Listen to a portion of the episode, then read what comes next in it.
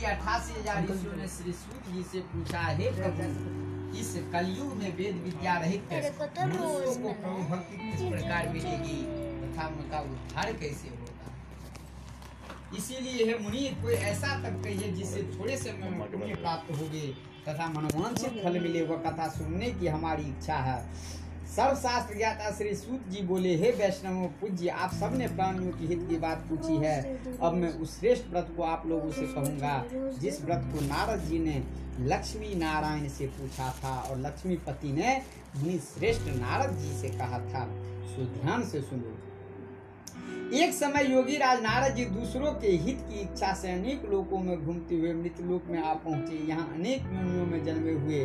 प्राय सभी मनुष्यों को अपने कर्मों द्वारा अनेकों दुखों से पीड़ित देखकर सोचा कि इस यत्न के करने से निश्चय ही प्राणियों के दुखों का नाश हो सकेगा। ऐसा मन में सोचकर विष्णु लोक को गए। वहाँ श्वेत वन और चार भुजा वाले देवो कृष्ण नारायण को देखकर, जिनके हाथों में शंख, चक्र, गदा और पद्म थे तथा वरमाला पहने हुए थे, स्तुति करने लगे। हे भगवान, आप अत्यंत शक्ति संपन्न हैं। मन तथा वाणी भी आपको नहीं पा सकती।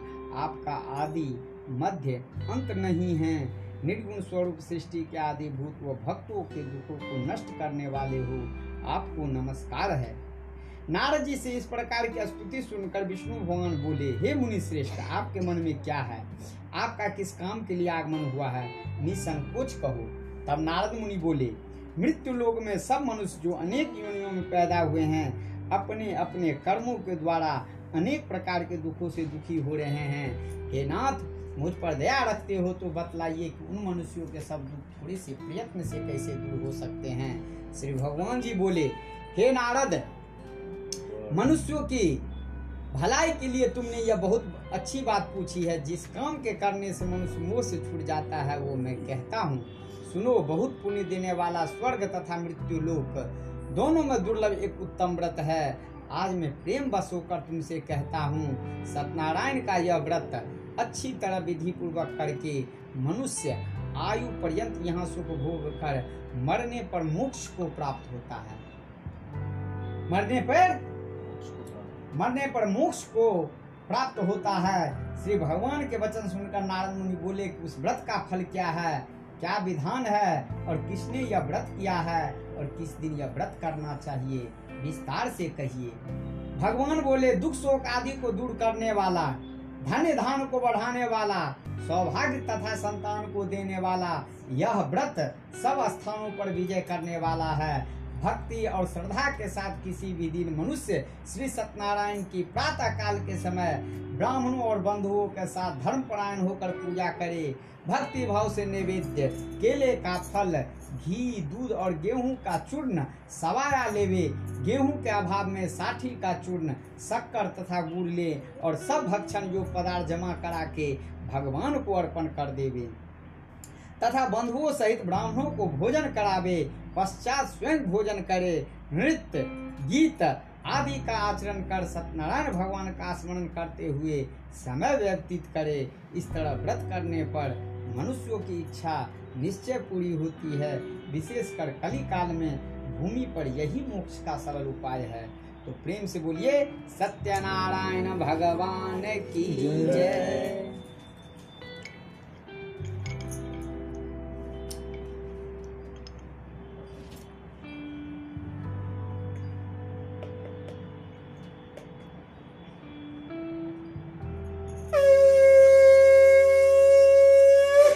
श्रीमन्नारायण नारायण नारायण भजमन्नारायण नारायण नारायण सत्यनारायण नारायण नारायण प्रेम से बोलिए सत्यनारायण भगवान की जय।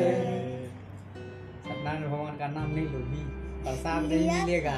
लिया था। लिया था। लिया था।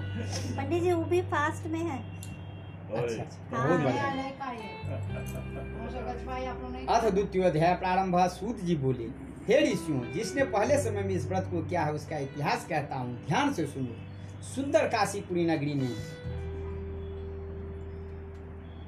सूत जी बोले हे ऋषियों जिसने पहले समय में इस व्रत को किया उसका इतिहास कहता हूँ। ध्यान से सुनो सुंदर काशीपुरी नगरी में एक अत्यंत निर्धन ब्राह्मण रहता था। वो भूख और प्यास से बेचैन हुआ नित्य पृथ्वी पर घूमता था। ब्राह्मणों से प्रेम करने वाले भगवान ने ब्राह्मण को दुखी देखकर बूढ़े ब्राह्मण का रूप धर उसके पास जा आदर के साथ पूछा, हे विप्र नित दुखी हुआ पृथ्वी पर क्यों घूमता है? हे श्रेष्ठ ब्राह्मण, यह सब मुझसे कहो। मैं सुनना चाहता हूँ। ब्राह्मण बोला, मैं निर्धन ब्राह्मण हूँ। भिक्षा के लिए पृथ्वी पर फिरता हूँ। हे भगवान, यदि आप इसका उपाय जानते हो तो कृपा कर कहो। ब्रजवान बोला कि सत्यनारायण भगवान मनवांछित फल देने वाले हैं। इसीलिए हे ब्राह्मण तू उनका पूजन कर, जिसके करने से मनुष्य सब दुखों से मुक्त होता है।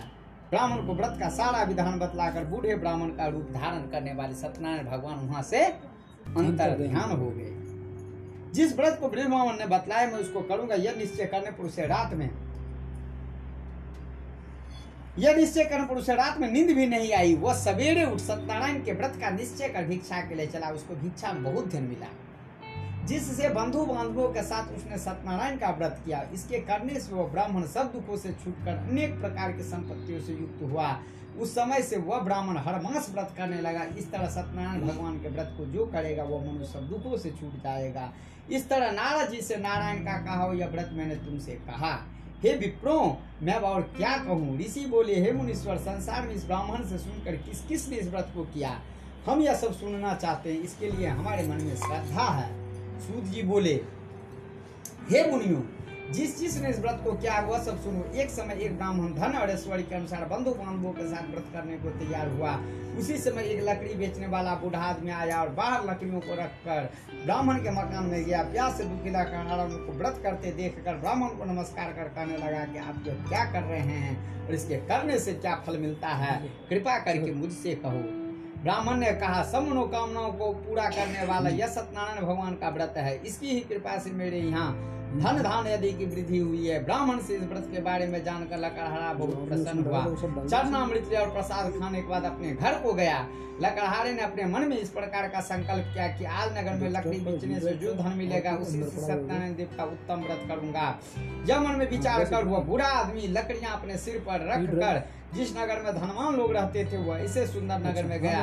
उस रोज वहाँ पर उसे उन लकड़ियों का दाम पहले दिनों से चौगुना मिला।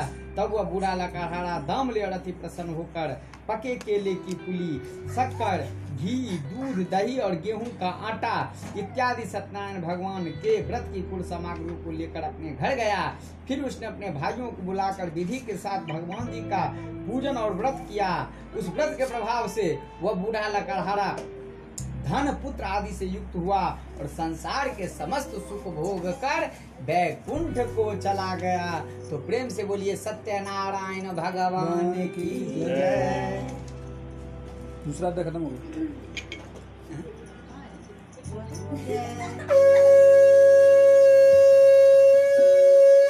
श्रीमन्नारायण नारायण नारायण भगवान नारायण नारायण नारायण नारायण नारायण नारायण नारायण नारायण। प्रेम से बोलिए सत्यनारायण, भगवान की जय। अथ तृतीय अध्याय प्रारंभ। सूत जी बोले, हे श्रेष्ठ मुनियों, अब आगे की कथा कहता हूँ। सुनो, पहले समय में उल्का मुख नाम का एक बुद्धिमान राजा था। वह सत्यवक्ता और जितेंद्रिय था। प्रतिदिन देवस्थानों पर जाता तथा गरीबों को धन देकर उनके कष्ट को दूर करता था। उसकी पत्नी कमल के समान मुख वाली और सती साध्वी थी। भद्रशिला नदी के तट पर उन दोनों ने श्री सत्यनारायण का व्रत किया। उस समय में वहाँ एक साधु वैसे आया। उसके पास व्यापार के लिए बहुत सा धन था। वो नाव को किनारे पर ठहरा कर राजा के पास आ गया और राजा को व्रत करते हुए देख कर विनय के साथ पूछने लगा, हे राजन भक्ति युक्त चित्त से आप यह क्या कर रहे हैं? मेरी सुनने की इच्छा है, सो आप यह मुझे बताइए।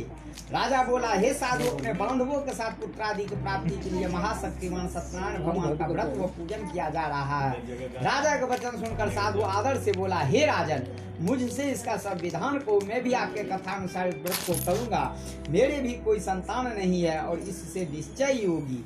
राजा से संविधान सुन, व्यापार से निवृत्त हो, वह आनंद के साथ धर गया। साधु ने अपनी स्त्री संतान देने वाले उस व्रत का समाचार सुनाया और कहा कि जब मेरे संतान होगी, तब मैं इस व्रत को करूँगा।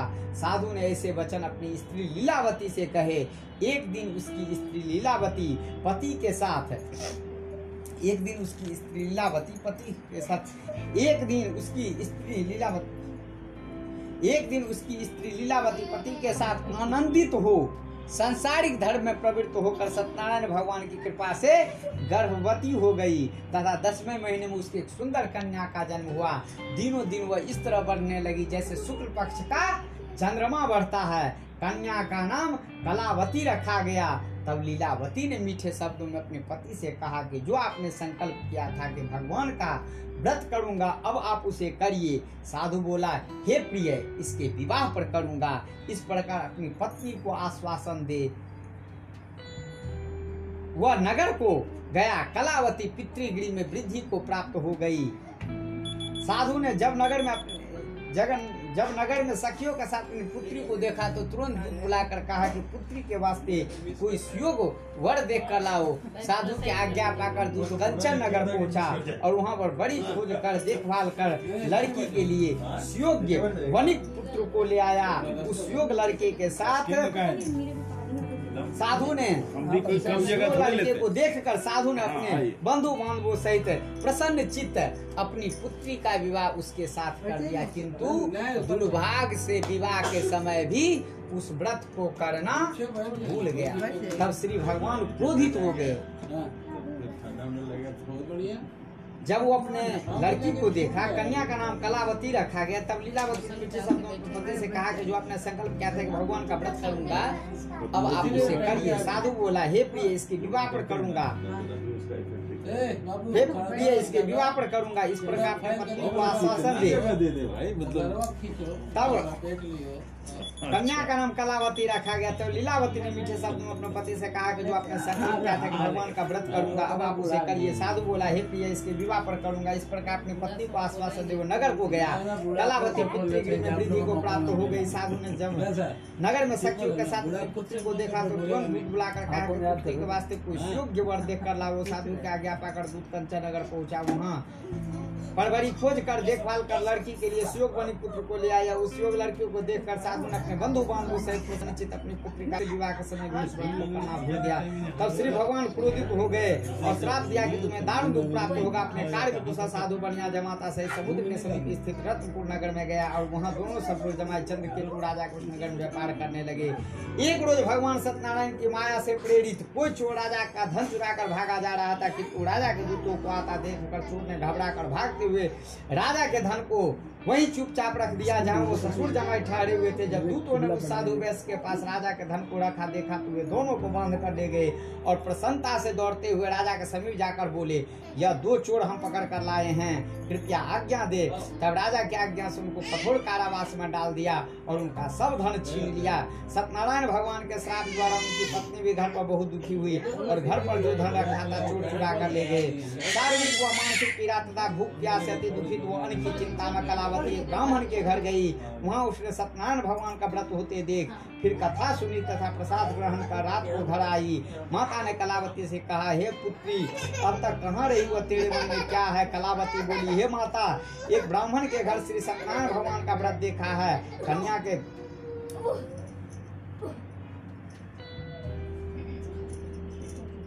कन्या का वचन सुनकर लीलावती भगवान की पूजन की तैयारी करने लगी।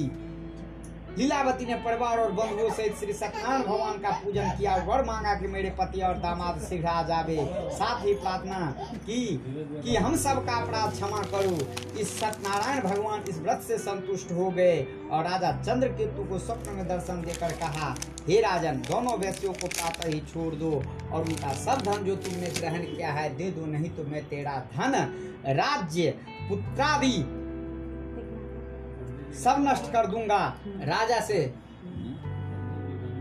ऐसे वचन कहकर भगवान अंतर ध्यान हो गए। प्रातः काल राजा चंद्रकेतु ने सभा में अपना स्वप्न सुनाया। फिर दोनों वनिक पुत्रों को कैद से मुक्त कर सभा में बुलाया। दोनों ने आते ही राजा को नमस्कार किया। राजा मीठे वचनों से बोला, हे महानुभावों भावी बस ऐसा कठिन दुख प्राप्त हुआ है, अब तुम्हें कोई भय नहीं। ऐसा कहकर राजा ने उनको नए नए वस्त्राभूषण पहनाए तथा उनका जितना धन लिया था, उससे उससे दुगना धन देकर धन देकर, दुगना धन देकर, उससे दुगुना धन देकर आदर सहित विदा किया। दोनों वैश्य अपने घर को चल दिए। तो प्रेम से बोलिए सत्यनारायण भगवान की जय। श्रीमन नारायण नारायण नारायण भैमन नारायण नारायण नारायण सत्य नारायण नारायण नारायण श्रीमन नारायण नारायण नारायण से बोलिए सत्य नारायण भगवान की जय। अथ चतुर्थो अध्याय प्रारंभ सूत जी बोले वैष्णव मंगलाचार करके यात्रा आरंभ की और अपने नगर को चला। उनके थोड़ी दूर निकलने पर दंडी वेशधारी सत्यनारायण ने उनसे पूछा हे साधु तेरी नाव में क्या है? अभिमानी बनिक हंसता हुआ बोला हे दंडी आप क्यों पूछते हो? क्या धन लेने की इच्छा है मेरी? नाव में तो बेल और पत्ते भरे हैं। वैस का कठोर वचन सुनकर भगवान ने कहा, तुम्हारा वचन सत्य हो। दंडी ऐसा कहकर वहाँ से दूर चले गए और कुछ दूर जाकर समुद्र के किनारे बैठ गए। दंडी के जाने पर वैष्णव नित्य क्रिया करने के बाद नाव को ऊँची ऊँची देखकर अचंभा किया और नाव में बेल पत्ते आदि देखकर मूर्छित हो ज़मीन पर गिर पड़ा। फिर मूर्छा खुलने पर अत्यंत शोक प्रकट करने लगा। तब उसका दामाद बोला कि, आप शोक न करें। यह दंडी का श्राप है, अतः उनकी शरण में चलना चाहिए, तभी हमारी मनोकामना पूरी होगी। दमाद के वचन सुनकर साधु बनिक दंडी के पास पहुँचा।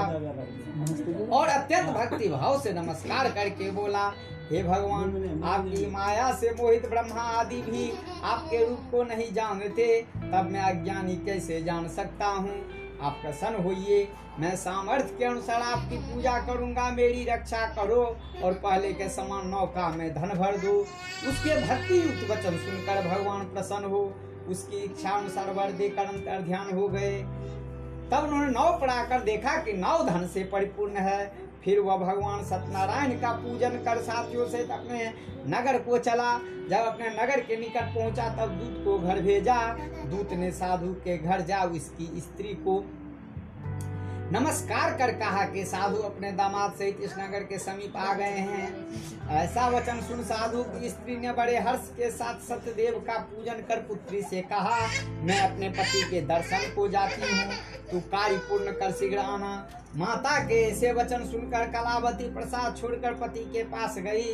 प्रसाद की अवज्ञा के कारण सत्यदेव ने रुष्ट हो उसके पति को नाव सहित पानी में डुबो दिया। कलावती अपने पति को न देख कर रोती हुई ज़मीन पर गिर गई। इस तरह नौका को डूबा हुआ तथा कन्या को रोता देख साधु दुखित हो बोला, हे प्रभु मुझसे या मेरे परिवार से जो भूल हुई है, उसे क्षमा करो।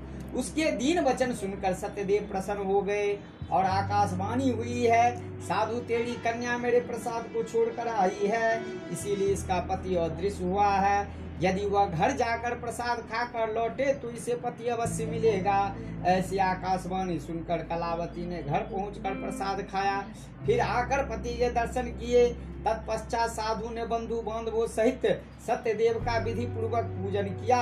उस दिन से वह प्रत्येक पूर्णिमा को सत्यनारायण भगवान का पूजन एवं कथा करने लगा। फिर इस लोक का सुख भोग कर अंत में स्वर्ग लोक को गया।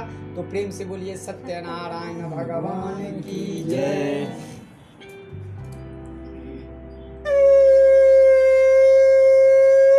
श्रीमन नारायण नारायण नारायण।